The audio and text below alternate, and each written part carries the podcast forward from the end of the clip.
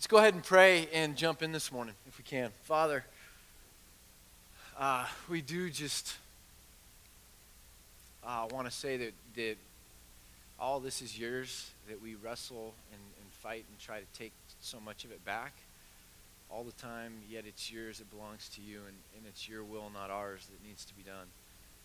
And we're going to do that imperfectly. And so, Father, I pray for grace uh, for me, for all of us, as we wrestle and just try to do the best we can. I pray that in Christ's name.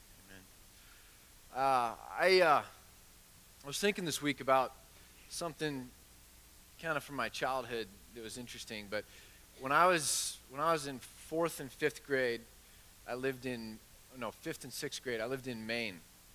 My dad was in the military. He was in the Navy, and he flew these things called a P-3, which is like big four big props, and they would fly out over the ocean and, and look for uh, uh, Russian submarines. This is Cold War stuff, I guess, right? Um, so this is uh, in the 80s, must have been in the 80s. Um, so I'm up in Maine. My dad's there, stationed at this, this naval base in Brunswick, Maine, and they had uh, a ski resort 45 minutes from the town. And the military base did this special thing, I think it was on Tuesday nights, where it was really cheap. You just put your kids on the bus after school. Um, they bus them up to the, the ski resort. You ski. They, they had night skiing. You ski kind of into the night. And then they bring you back. Your parents pick you up, and it's real cheap. So every Tuesday night, like I just, I skied. And get on the bus kind of by myself, go up and ski. Loved skiing. It was my life. And one of the interesting things about it, I remember, is I would sit by the window and I would look out the window, and everything was covered with snow in, uh, in Maine, kind of in the in the winter. So there's snow kind of on the side of the road, and then it's piled up where there's driveways. You know, big pile, and then no snow, and then big pile on the other side of the driveway, and then it'd be regular snow, and then a big pile, no snow, big pile. You know, kind of like that. And so I'm in the window, and I just would watch. You know how it would go like this, and I'd begin to daydream that I was kind of skiing that. You know, have you ever done that? And jump that and land here and ski and go around that and then jump over that driveway and and I would just imagine that like just an hour of, of pure like just imagining that. And I kind of got in the habit where I just loved kind of the idea of jumping things and so in skiing I would jump things and you'd always be looking for jumps and things that you could just kind of launch off of and, and whether it was imaginary whether it was real it was just all about jumping things right and it was interesting. I, I, I mean, if you're like me at all, right? I guarantee you, at least once a week when you drive by Pilot Butte, you, you imagine like a, a really big bike or a really big set of skis. And because Pilot Butte is just like the ideal jump. Like if you're really, really, really big, you know what I mean? Like it just, you just, it's, it's so perfect, right? Um, but so it's this kind of organic uh, thing just that you, you have a passion for something. It was really fascinating. Come to my senior year of high school, all of a sudden it was um, jumping off of things to prove something. So when we go skiing, it would be looking for like big boulders and, and series of boulders, and it'd be jumping off of them trying to prove something. And then I went to Jackson Hole, Wyoming, and it was this huge kind of cliffish thing, and I about broke my back jumping off it because my friend had his camera you know, and I'm thinking this is gonna this is gonna play really well when I get back to school, right? Um, and and then I got to college. My freshman year of college, I remember um, on a Friday night we were at these dorms and we were picking up some friends, and and it was kind of this balcony, and you go down and then around, but it's like about two stories, and then there's kind of a ground thing here, and and I just hurtled myself over the ledge and jumped down to the bottom, and then kind of rolled and got up, totally tweaked my knee but it was, it was all about, like, there was about 10 people, and it was a Friday night, and, and that's what I do. I jump things, right? I mean, it's, this isn't that I'm cool at all, because literally I'm not cool. A month ago, I fell about this far to the ground and, and hurt my ribs. I'm so, so not cool, right? Um, but the idea is here, here, here's the thought, okay? We start things because we, we just love them and then they, they move into a category where we have to quantify and prove them and battle them and measure them. So a girl who just loves doing gymnastics just because, you know, later on has to like compete and, and get scores and, and things like that, right? And somebody who goes into something because they just love like numbers and organization and all that. Then all of a sudden they're like having to like make money with it to prove that they're good at the numbers or whatever. And it's like this tyrannical thing. And guys that play video games because they just they just like doing nothing. They they then get to the point where they have to have these uh, halo tournaments and all this other stuff to prove to other people that they're really good at doing nothing you know and and then you begin to judge yourself by this and analyze it and here's just the thought, you know, this week. I'm thinking things start so just real, and then as they go, we, we have this innate tendency to have to package them. Does that make sense? We have, we, have to, we have to take and package it and make it mean something extra, and then our identity gets wrapped up in it. It, it, it was us that loved this thing gave rise to this thing. And then over here, it's the other way around. It's this thing that now gives rise to value in us, it speaks into our identity. It's a really fascinating thing, this whole idea b- between the false self and the real self. And 20th century um, psychology gave us some good stuff, you know. Um, and Karen Horney and others who were, were disciples of Freud really talked about the false self and the real self, and we all know what this is. The false self is, is the self you wish you were. On your best day, that, that one golf shot on the way in, Sean Kent reminded me of a golf shot I had three and a half years ago. And he started trying to tell me what hole was on. I was like, yeah, dog leg left. Yeah, I still remember that. You know, and he's like, whoa. Um, we, we, we so have this, this idea of ourselves of who we could be on our best day. And so we do one thing really well, that becomes the new standard. If someone asks you, what's your golf handicap, or, or you know, how good are you at something, or, or whatever it is, you'll automatically go to that one day when you had your best day. You won't go to the average, right? You won't, you won't go to what you could do today. You'll go to your best day because we want to be more than we are. We really, really do. And we try to um, sell that false self on other people. We, we try to help um, to use language and to, to dress a certain way and to buy certain things so that people will think we're this thing that we, we feel like we really could be if we could just get a little bit of a, a routine going or, or, like leg it out or, or, just get some consistency in our life. You know, I know I could get there, but I'm, you know, in the meantime, I'm just going to make people think that this is who I am. But it's never who we really are we, we live behind that mask, right? Last week, Bill Charavelli was talking about glory, and we, we really do try to clothe ourselves and find our significance that way rather than um, the idea of Jesus Christ that we are, we are clothed in his righteousness. Um, we even, in our Christian language, mess this all up. We talk about Jesus being in our heart when the New Testament language is that we are in Christ. The idea is we're clothed with Christ's righteousness and we go where he goes. And, and that's our significance and our glory. Rather, we use all this language about Christ being in my heart and Christ going with me as if I'm the outer shell, that I'm the one that's significant. And Christ is just kind of fueling that, helping me out a little bit because I know I fall short just a tiny bit. Um, we even use our language that way. But so we're, we've got this mask. I love what um, Shakespeare writes in Hamlet, and it's Act, uh, Act 3 and Scene 1, which is the kind of famous one, to be or not to be, and Hamlet's all kind of wigging out and despairing of life. And he has this conversation with Ophelia. And the funny thing is, he starts off by telling her, Get, get thyself to a nunnery. Um, because he's saying, like, you know, men are so bad, life is so bad, and why would you have kids and bring more people into this whole thing that's all messed up? So he says, like, five times, like, get thee to a nunnery. You know, it's, it's really funny stuff. But so so here's what Hamlet says, though, and, and I think it's really, I love how he puts it. He says, God hath given you one face, and you make yourselves another. God hath given you one face, yet you make yourselves another. When we launched Antioch three years ago, I remember laboring over what would be the, the first sermon. Like, what, what do you talk about?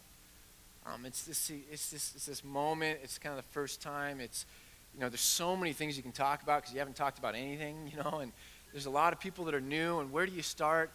And I remember going round and round, and I landed in a place I, I didn't expect to land, but I ended up talking about significance.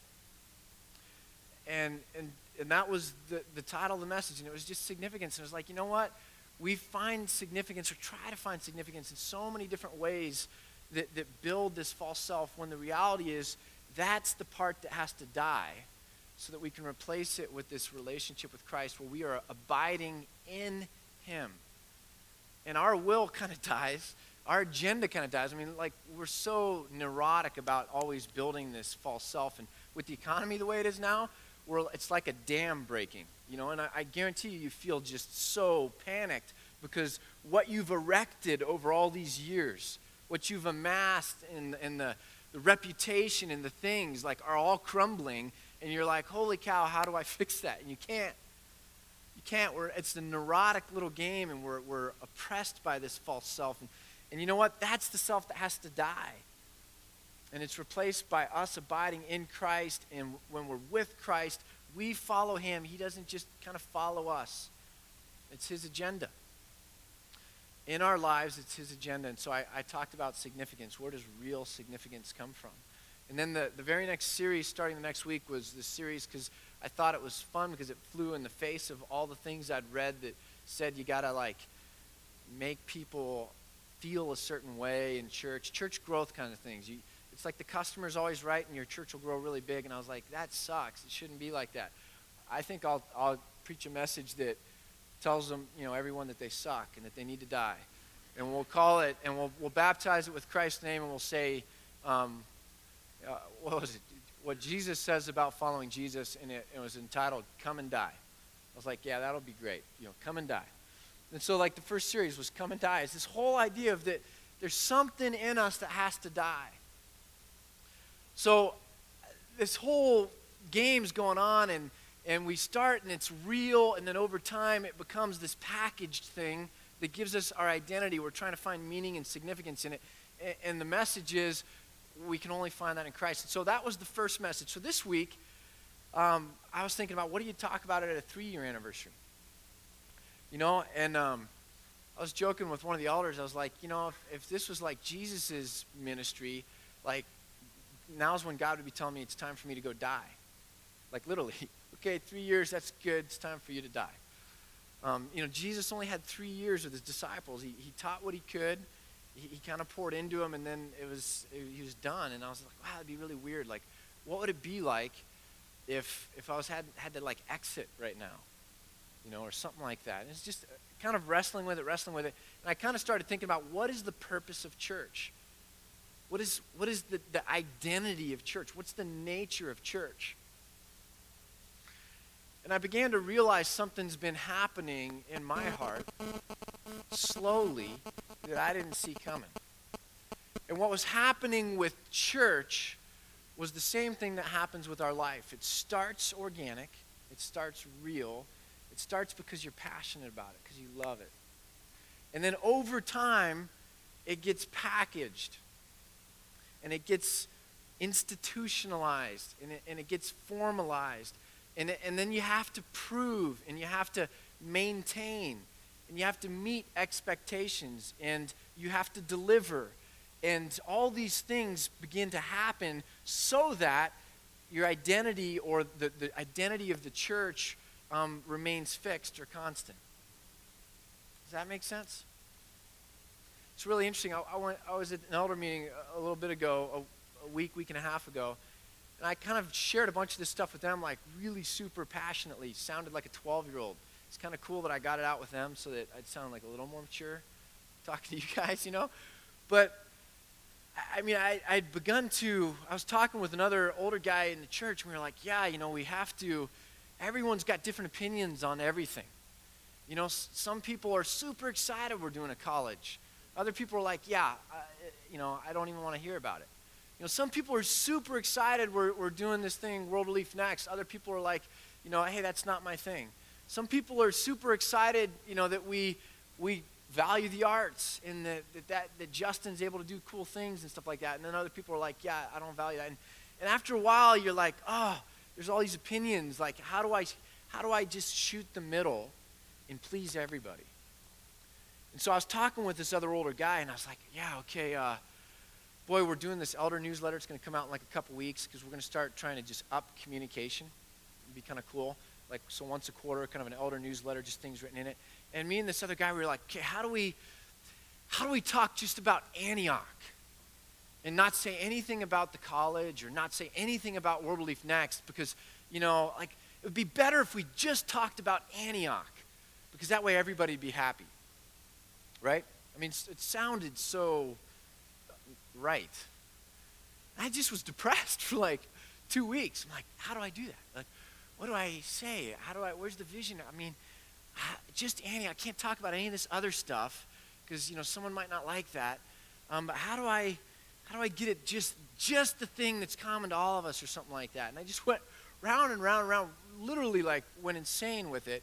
And then this past week, I was watching, uh, or last week when Kip asked me for pictures from the beginning of Antioch, there's this little clip, video clip that someone had shot in the Mitchell's house when there was like 20 of us. It was like our first meeting ever. And, um, and I was talking about the difference between, in this video clip, the difference between a movement and an institution. And the idea about a movement, it was, it's not built on, on structure or foundations that way. It's built on people stuff. It's built on momentum. It's built on passion, and it's built on shared values and the shared vision. Um, it's totally different than an institution. If you try to compare like a civil rights movement with Walmart, you know what I mean? Like they're just they're just different animals. Um, and I'm talking about this with that group of 25 people. I'm saying like what we're doing here. God didn't call the church to be an institution. I mean, you can't even talk about church as if it's over there because church only exists when we're gathered together. The word church in the Bible just means gathering. Like a bunch of people show up, like we're here this morning, and are gathered. Church means church. We are gathered together. So to talk about church as if it's a Walmart, like, is nonsensical from, from like the pr- pr- uh, point of view of the Bible. Like, it's just not an institution like that. It's a community. It's loose. It's people gathered together with God at the center. And so I, am talking about, hey, we're not trying to start an institution. So we're not going to have membership like a Costco card. We're not going to this and that. And it's going to be a movement. And I was watching this video, and, and it just, all of a sudden I was like, whoa, like what's happened? I was like, we started here, and, and it was a movement. And we were like, and the, the people that were there, you remember this, were like, you know what? We're going to value the arts because nobody does. No, but no church like that we'd seen valued the arts. It's like you show up at the door and you have to check your, your gifts at the door. You, you can't bring that into the community of faith. And we're like, but God gives artistic gifts to people.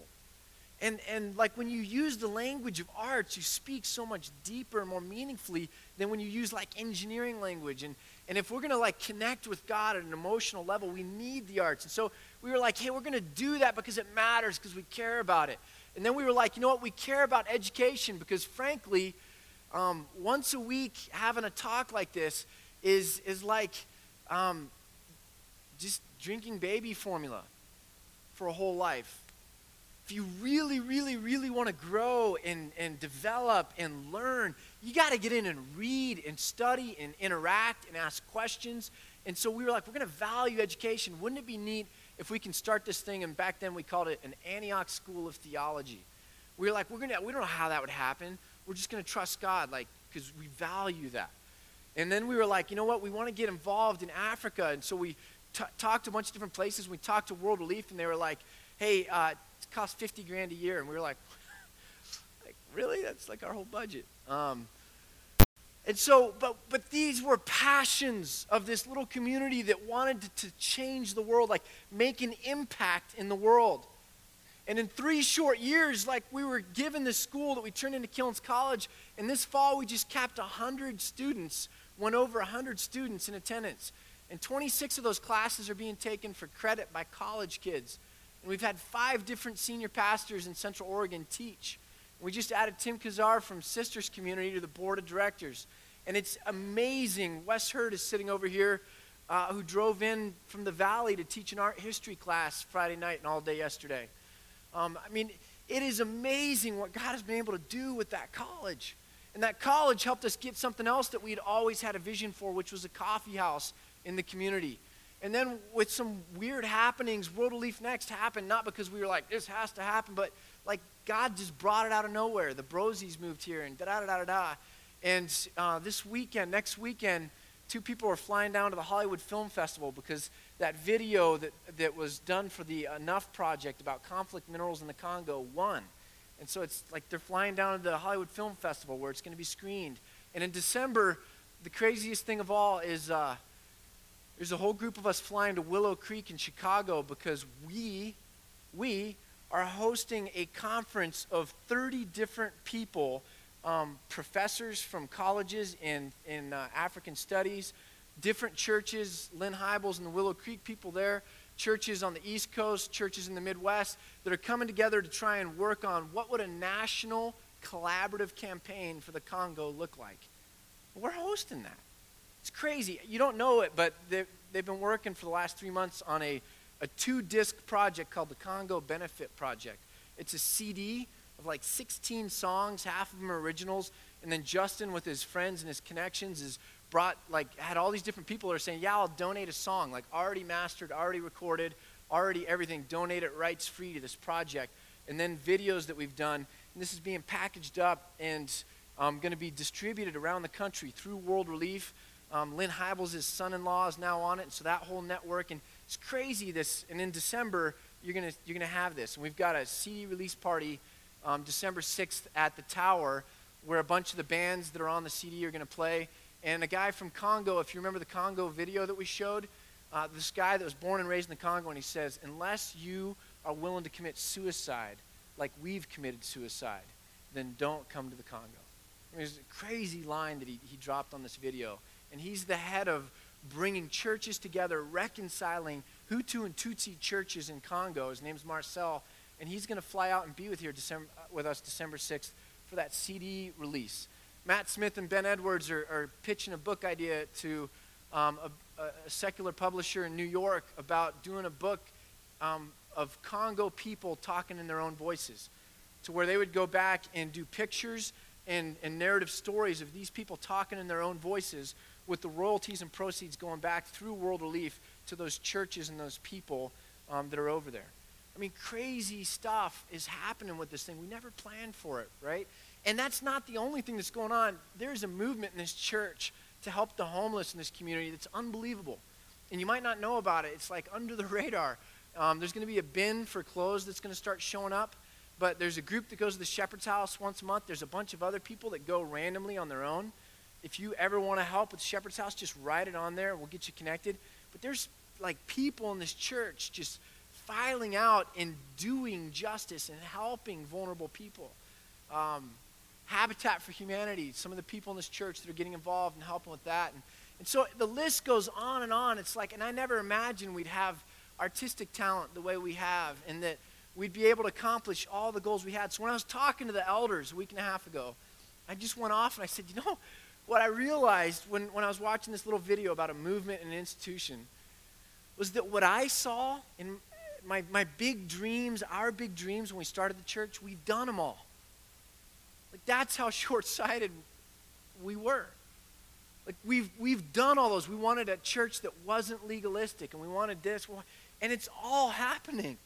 And I was like, that's amazing. Like this church has borne this fruit because we were passionate. And now I'm trying to figure out how do I talk about this church without any mention of the fruit?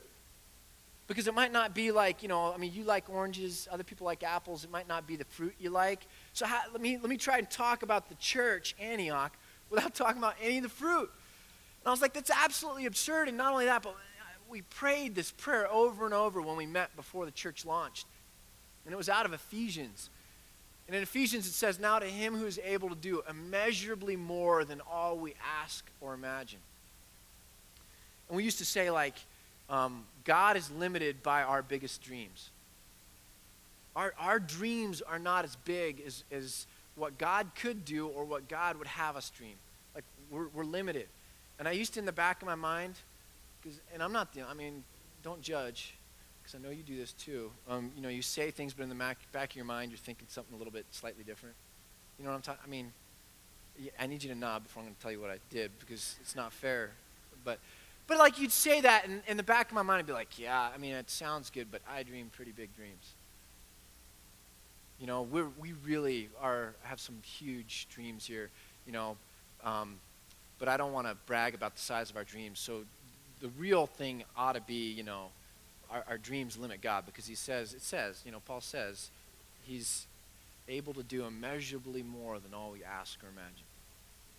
So I'm with the elders, and I'm just like, um, wow, I didn't I didn't see this coming, but all the plans I had, like they're done. Like I don't have any more plans. I'm out of I'm out of ideas. Like it happened. And it made me realize how small the thinking was and how amazing the passion and the energy of this church has been in doing these things. And I was like, what a ridiculous idea to begin to think institutionally and to try to get caught up in this idea of pleasing people such that I would try to talk about what God has done without talking about what He's done. Just talking about maybe the programs or, you know, the bulletins or, or the structure or, I mean, just the neutrals. You know, hey, we have uh, staff meetings on Monday. That's a cool thing. That's Antioch. You guys excited? It's, it's not, I mean, it's the, it's the beauty of a tree is, is what it gives fruit to. That's why when Jesus like came up on a, a fruit tree that hadn't borne fruit, he cursed it. Your purpose for living is to bear fruit. In this congregation, our purpose for gathering is to get God's agenda and then to go out and to actually be able to do it through His strength and His power and to see amazing things happen. And it doesn't all have to be the same things. And here's the amazing thing, and Brandon alluded to it. Like, what fruit are you, are you going to bear that hasn't been born yet? What passion do you have that, that wasn't that isn't a part of kind of what's happened already, but is a part of what could happen. If we just got fired up and we energized each other and gassed it and had the momentum to overcome the obstacles, to see something else amazing happen. You don't have to like any of that other stuff. You just have to go, sweet. I'm glad stuff happens here. I've got an idea.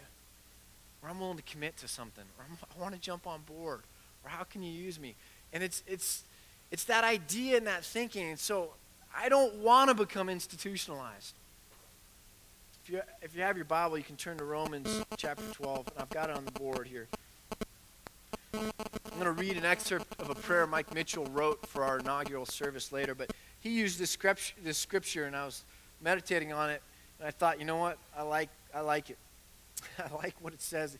It really has to do with, with what's going on when we gather together. And and in chapter 12 of Romans, in verse 9, it says this Love must be sincere. The actual Greek word is unassuming. Love has to be unassuming. It has to be sincere. It has to be not pretentious, not puffed up, not arrogant, not high. It, it has to be real. It has to be authentic. You know, we, we can have people shake hands. You know, hey, stand, meet a neighbor near you. But our false self and our, our exterior shell is just going to be banging into other people's false selves and exterior shells, and it's not really that authentic, is it? It's not. What, what's real, what's sincere, is when we invest ourselves into a community. And investing, you can't invest without investing into other people or, or seeing that it helps little kids or, or adults or families or whoever. And, and, when we begin to invest, it knits us together and it ties us with other people, and it's sincere and it's real and it's authentic. And it happens probably because you just like doing it.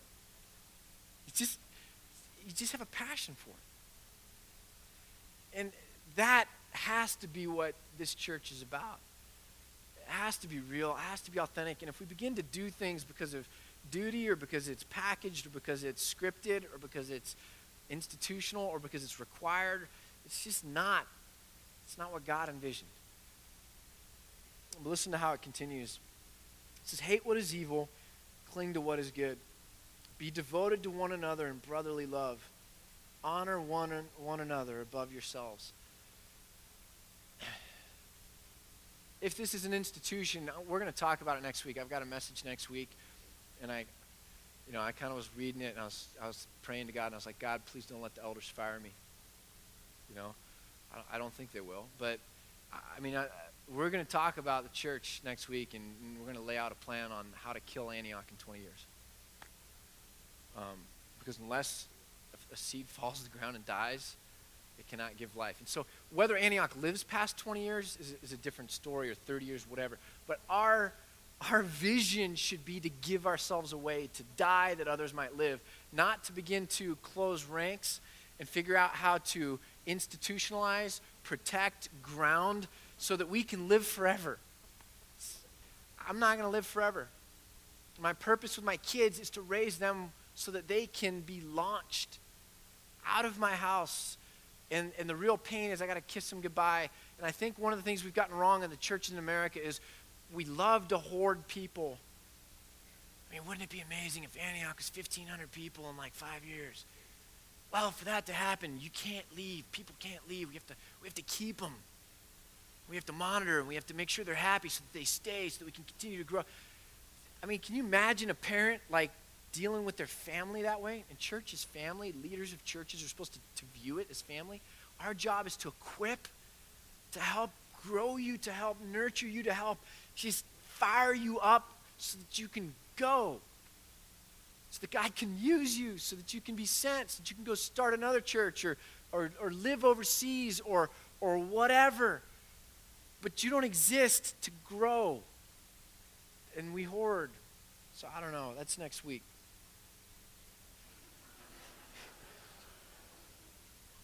But here's verse 11.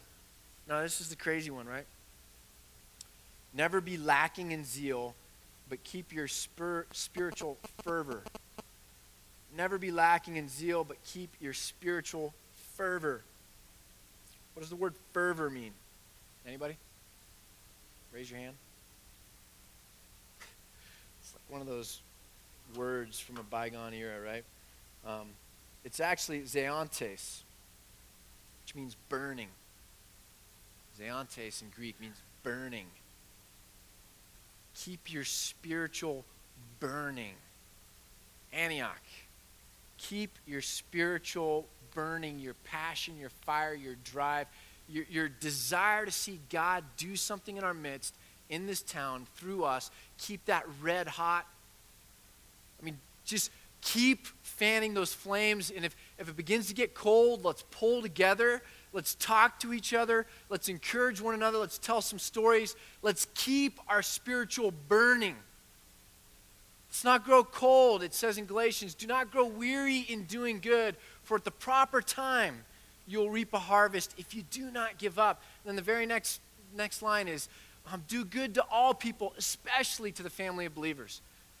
Don't grow weary, like, don't give up. Keep your spiritual burning and, and then help each other out give to each other. We got to stay together. This gathering has no structure underneath it other than God is at the middle and we're gathered around Him. And that has to stay hot. It has to stay moving. It has to be about something. We have to be willing to sacrifice our agenda to make it about His agenda. That's all church is. And we can slide over to institution and make it about great programs or about your satisfaction, but then it's about your agenda and it's no longer God's church. Listen to this verse. I don't have it on the screen, but you can listen to it. This is Jeremiah. Now, I'm learning something here over the last couple years. You can't open the Bible like three times. Plop, plop, plop. You know, like plop and drop. You just open your Bible and. By the way, it's one of my favorite ways to read the Bible. All throughout seminary, I was told like it's horrible way to read the Bible. Never train people to read the Bible that way. I just disagree. I love it. I love just reading. Just God, show me something, right?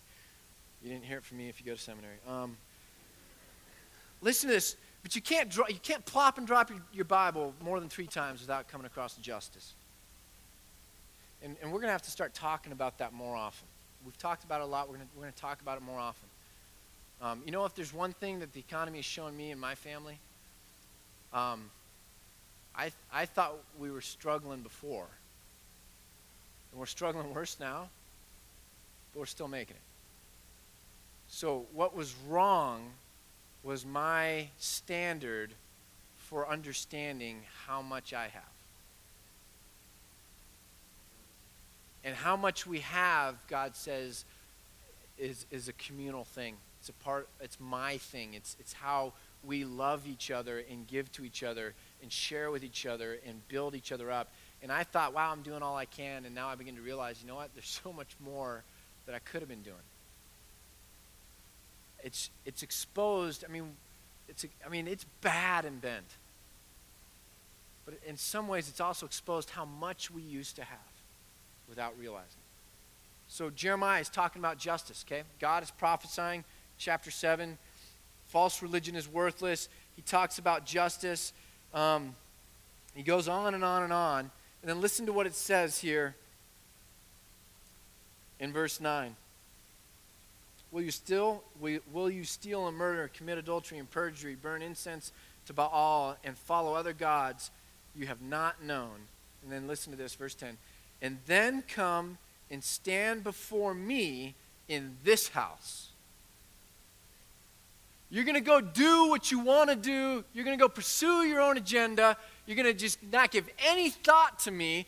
And then you're going to come to the temple and you're going to stand before me in this house.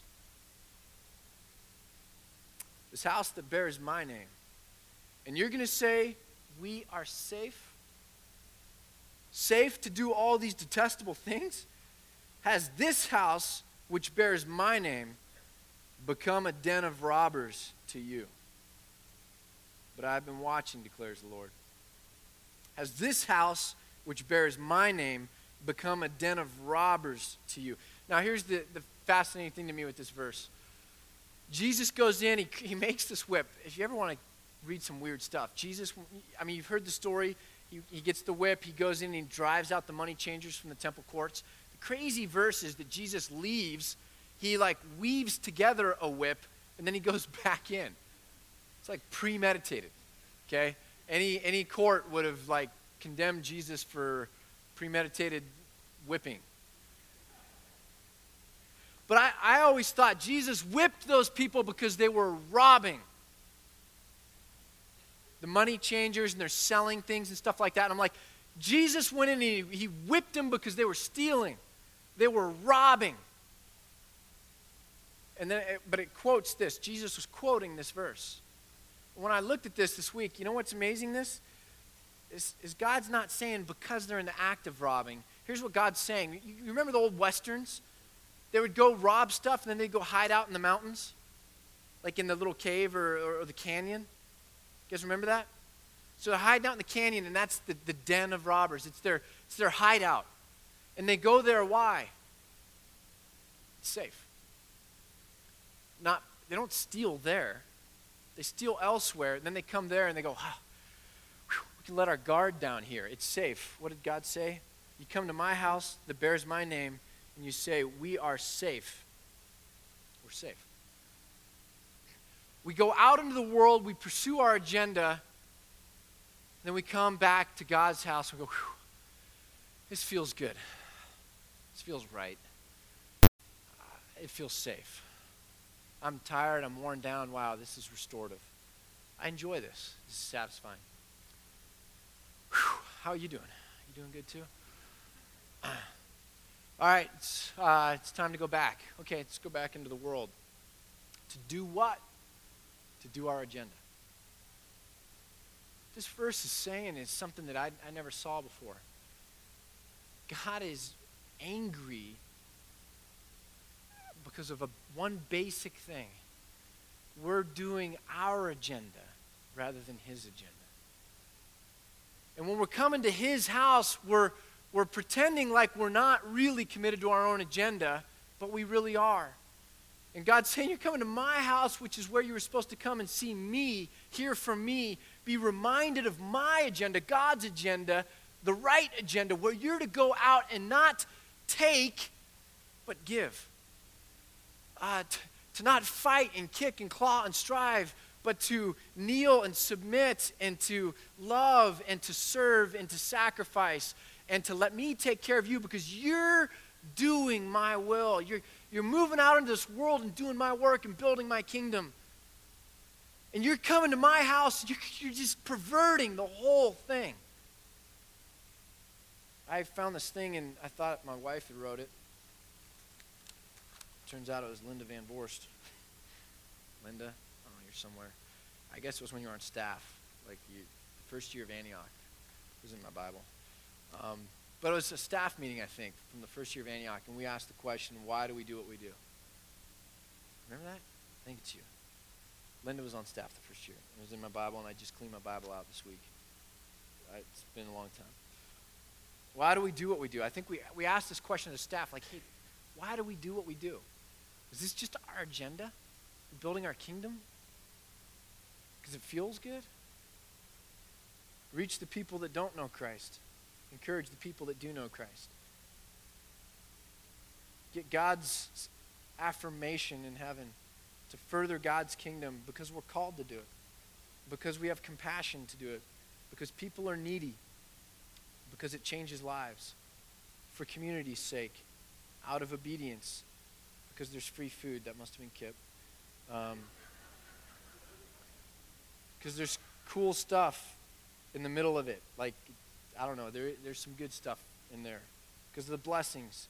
To be involved rather than being a bystander, because we're told to do it. It's God's agenda. To make a difference. Because we wouldn't want it any other way. Because we can't not do it. Because we're actually gifted to do it. Because it's a way to honor God and to love God and show that we care. Because there's a purpose for this whole thing that we can fulfill. I, I don't want anything other than just this, which is fun. I was a church planter three years ago, like 25 people planted this church. It was fun. It was so fun. Seeing this, seeing the things that are happening, so cool. Don't ever want this. It's going to be a temptation. It's hard. I don't like getting the critical emails. I don't like trying to like mediate issues. I don't like all that stuff and it grinds me down and I'll try and make everyone happy. I know I'm going to be there again, but I don't want that. Let's keep our spiritual burning. Let's keep I mean let's keep our spiritual burning. Here's Mike Mitchell's prayer for us from the very first service. Got a picture of it, handwritten notes, kind of cool. This is an excerpt. It says this Give Antioch special grace to fit us for special services. Keep us humble and conformed to thy will. Give us knowledge of your goodness. May our food be your precious word. Allow our minds to be flooded with your peace. We resolve to live in forgiveness, in kindness, in goodness, in purity, in gentleness. So we may be used so that we may be used to encourage each other to draw closer to Christ. And then it ends by praying the prayer of Paul in Ephesians. I pray that out of his glorious riches he may strengthen you. I pray that he would strengthen Antioch with the power through his Spirit in our inner being, so that Christ may dwell in our hearts through faith.